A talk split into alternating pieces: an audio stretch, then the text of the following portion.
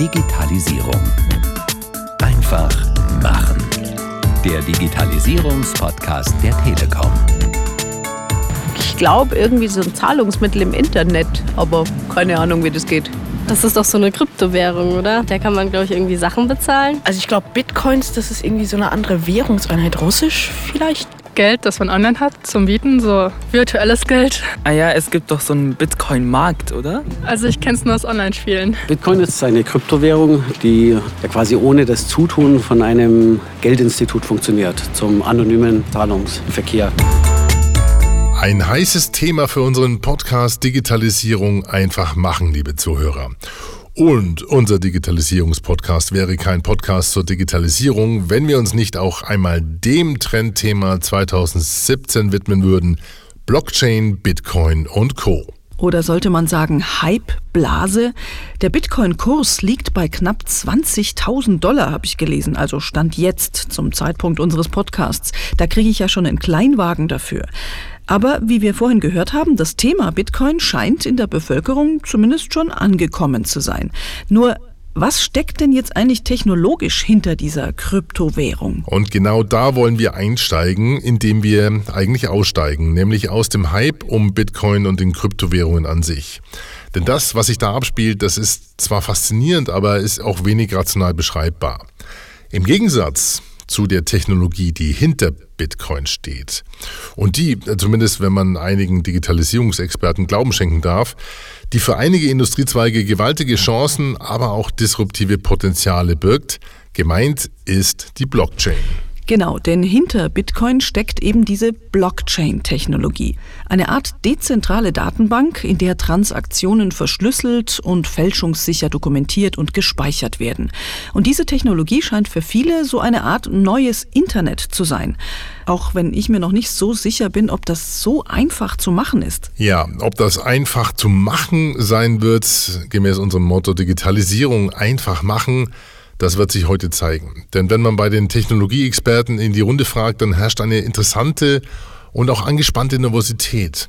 Aber nur bei denen, die sagen, sie haben die Blockchain-Technologie richtig verstanden, zeigt sich durch die Bank Begeisterung und Euphorie. Und jeder sagt, die Logik einer Blockchain an sich, die ist recht einfach. Nur die Anwendungsmöglichkeiten zu ermitteln und die Implikationen auf die Branchen zu analysieren, Dafür braucht es ein ähnliches Kreativitätspotenzial wie zu Beginn des Internet. Aber dann, dann birgt die Blockchain massive Chancen, aber auch Gefahren für bestehende Industriezweige. Und weil das Thema so komplex ist, haben wir beide uns wieder einen Experten dazu geholt, nämlich John Callion. Er ist Leiter der Blockchain-Gruppe bei den T-Labs, den Telekom Innovation Laboratories. Und wir konnten ihn für ein paar Antworten zum Thema Blockchain interviewen. John Callion, erstmal danke, dass Sie Zeit haben. Erklären Sie uns doch zuerst mal, was ist T-Labs und was macht the Blockchain Group genau? So the T-Labs is a research and development unit of Deutsche Telekom. Uh, we are located in Berlin. Die T-Labs sind eine Forschungs- und Entwicklungseinheit der Deutschen Telekom. Wir sind in erster Linie in Berlin beheimatet und kümmern uns um die Entwicklung neuer Technologieideen. Unsere Aufgabe ist es zum Beispiel, ein neues Thema zu analysieren, wie zum Beispiel Blockchain oder weitere Deep Learning-Ideen. Wir arbeiten mit unseren Kunden zusammen, um nachzudenken, wie diese neuen Technologien aktuelle oder künftige Probleme lösen können. Also nehmen wir unsere Ideen und erarbeiten mit unseren Kunden Konzepte, Lösungsansätze und Einsatzmöglichkeiten und wir entwickeln daraus auch für uns neue Produkt- und Serviceangebote.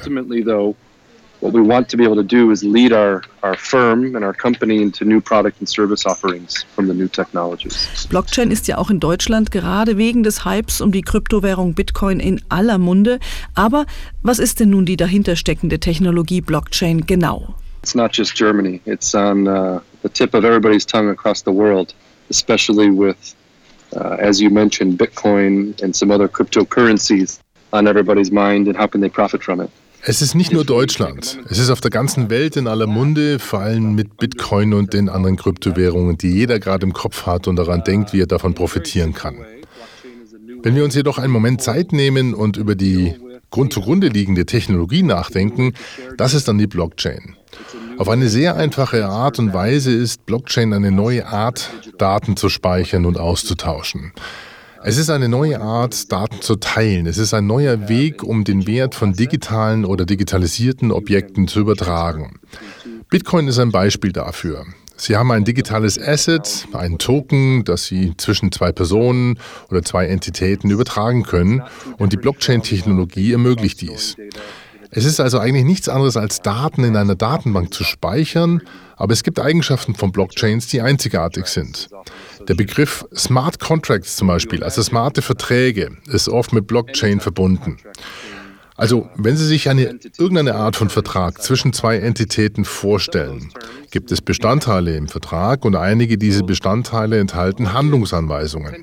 Was hier potenziell revolutionär ist, ist die Idee, Vertragsbestandteile zu akzeptieren, sie in Code, in ausführbaren Code mit Handlungsanweisungen umzuwandeln und diesen Code dann in einer Transaktion in einem Hauptverzeichnis zu speichern, das dann unveränderlich und transparent und dezentral wird, dezentral wird. Und wenn Sie an diesen Punkt kommen, dann denken Sie, naja, wenn diese Vertragsbedingungen festgelegt und unveränderbar sind, das verändert ja auch die Beziehungen der Vertragspartner untereinander. Denn die können nicht mehr abändern, was im Vertrag ist. Er wird so ausgeführt, wie er beabsichtigt war. Eine konkrete Anwendung liegt dann sicherlich in der sich entwickelnden Maschinenökonomie M2M. Wenn Sie also ein Gerät mit einem anderen Gerät über das Internet verbunden haben, dann haben Sie jetzt eine verbindliche Möglichkeit, vertraglich zu regeln, wie diese beiden Geräte miteinander umgehen, welche Informationen sie austauschen und abändern dürfen. Stellen Sie sich mal vor, dass Ihre Müllabfuhr mit Ihrer Mülltonne über einen Smart Contract dokumentiert, ob und wie oft von Ihnen Müll abgeholt wurde. Das könnte alles Maschine zu Maschine sein. Wir können also wahrscheinlich an hunderten verschiedenen Beispielen Entscheidungen an Maschinen delegieren und daran werden wir dann sehen, wie Blockchain die Abläufe wirklich verändert. Uh, that can all be machine to machine. Um, uh, we could probably rattle off a hundred different examples of where machines start making decisions. But that's one place where you will see blockchain um, really changing how things are done. Manche vergleichen die Blockchain schon mit der Erfindung des Buchdrucks, der Mail oder des Internets selbst. Wie schätzen Sie denn den Einfluss der Blockchain-Technologie ein in der Zukunft? That remains to be seen. Um, what's unique today is how quickly the information is spreading. Ich denke, das bleibt abzuwarten. Aber interessant ist ja, wie schnell sich die Informationen über diese Entwicklung verbreiten, oder? Ich meine, die Idee des Buchdrucks hat sich wahrscheinlich über Jahre hinweg herumgesprochen, während das, was mit Blockchain passiert, sich in Minuten oder Stunden auf der Welt ausbreitet und Leute darüber nachdenken. Und wie wird sie uns beeinflussen? Nur ich denke, wir müssen einmal die Attribute, die Eigenschaften von Blockchains betrachten. Zuallererst, die Blockchain ist dezentralisiert. Das bedeutet also, dass es keinen zentralen Ort gibt, an dem die Daten gespeichert sind. Es gibt jetzt ein Netzwerk von Speicherplätzen mit denselben Daten. Dann verwenden wir den Begriff immutable, also unveränderbar, wenn wir über die Blockchain sprechen, also ein weiteres Merkmal.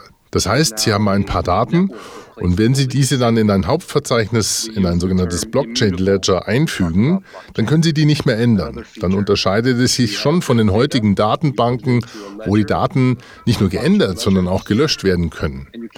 Dann verwenden wir den Begriff Transparenz.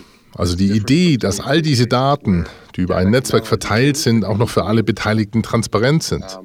Das sind nur einige der Schlüsselmerkmale, die hier vorgestellt werden und die die heutige Technologie ermöglicht, die das Internet ermöglicht und die vorher nicht existierten.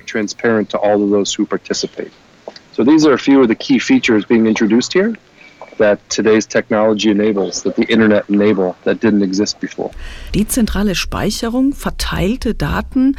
Wie passen diese Begriffe denn zu der Begrifflichkeit Vertrauen, die mit der Blockchain auch immer in Verbindung gebracht wird? Yeah, well, I think one way um, I often talk about describing it is think about a voting system. Ja, nun, ich beschreibe es gerne mit einem Wahlsystem. Denken Sie mal darüber nach, wie Abstimmungssysteme heute funktionieren. Sie haben eine zentrale Autorität, die jedem ein Stück Papier, einen Stimmzettel gibt und die Leute gehen wählen und dann sammeln sie die Zettel ein und es ist alles doch sehr undurchsichtig. Es ist nicht transparent, was passiert. Stattdessen stellen Sie sich mal vor, dass Sie ein dezentrales, ein transparentes Abstimmungssystem haben und nicht nur jeder seine eigene Stimme abgeben kann, sondern auch die Stimmen aller anderen sieht, die daran teilnehmen. Darüber hinaus bezeugt jeder auch die Stimmen der anderen Wähler. Sie bewegen also nicht nur Daten, sondern auch die Entscheidungsfindung wird dezentral. Das ist, denke ich, ein Konzept, das jeder versteht, weil jeder Wahlsysteme kennt. Is uh, maybe something everybody can wrap their minds around because most people participate in voting systems. Es ist oft von der disruptiven, von der fast revolutionären Sprengkraft der Blockchain-Technologie die Rede. Welche Branchen stehen denn in diesem Zusammenhang vor den größten Herausforderungen? Ah, that's a good question, and that's uh, that's probably one of the most popular topics. Das ist eine gute Frage und das ist wahrscheinlich eins der beliebtesten Themen. Ich weiß es nicht. Ich denke, ich habe einen, einen so generischen Zugang dazu. Denn wenn wir wirklich anfangen wollen, über Finanzen und Bankwesen zu sprechen, dann muss man auch über Regierungen und Menschen nachdenken und warum Banken wichtig sind und warum Währungen wichtig sind und wer die Währungsversorgung kontrolliert und was eine Währung überhaupt ist. Und Sie müssen ziemlich tief in das Thema eintauchen, um zu verstehen, wie Blockchain die Finanzindustrie betreffen könnte. Heute stellt Bitcoin ja einen Ort dar, an dem man Vermögen speichern, halten kann, aber es wird nicht wirklich seiner ursprünglichen Absicht gerecht, nämlich dem Wertaustausch und, und Zahlungssystem. Die Idee war, ein System zu schaffen, in dem zwei Entitäten einen Wert für etwas ermitteln und tauschen konnten, vom Kauf eines Kaffees tanken bis zum Kauf eines Eigenheims. Aber was wir gesehen haben, ist, dass es tatsächlich zu einem Ort wurde, wo Vermögen gespeichert wurde, so wie sie in Gold oder andere Vermögenswerte investieren, was massive Spekulationen verursacht hat. Also ich denke, es ist schwer vorherzusagen, was passieren wird. Wenn Sie anfangen, darüber nachzudenken, können Währungen und Regierungen die Währung kontrollieren, das ändern, können die das beeinflussen? Vielleicht nicht heute. Ich denke, Regierungen haben heute einen starken Einfluss auf Währungen und haben auch jedes Recht dazu. Ich denke, wir sollten aber gespannt sein, wie sie darauf reagieren. Also ich würde vorschlagen, darüber nachzudenken, aber es ist ein großes, komplexes Thema. I think we all have to wonder how they are going to respond to this. So that, that's where I would suggest start thinking about it. But it, it's a big, broad topic. Was zeigt uns denn jetzt der wahnsinnige Hype um die Kryptowährungen? Dass sich vor allem die Finanzindustrie ernsthaft mit dieser Blockchain auseinandersetzen sollte? Ich glaube, dass die Finanzindustrie betroffen sein wird. Aber wie genau? Werden die Banken und Finanzinstitute diese Technologie adaptieren oder vielleicht sogar übernehmen? Ich glaube, aktuell sieht man, dass sie erkennen, dass sie handeln müssen. Zumindest die Klugen. Aber es wird sicherlich einige Unternehmen geben, die aus dem Nichts kommen und dann Marktanteile von den Banken und Finanzinstituten von heute übernehmen.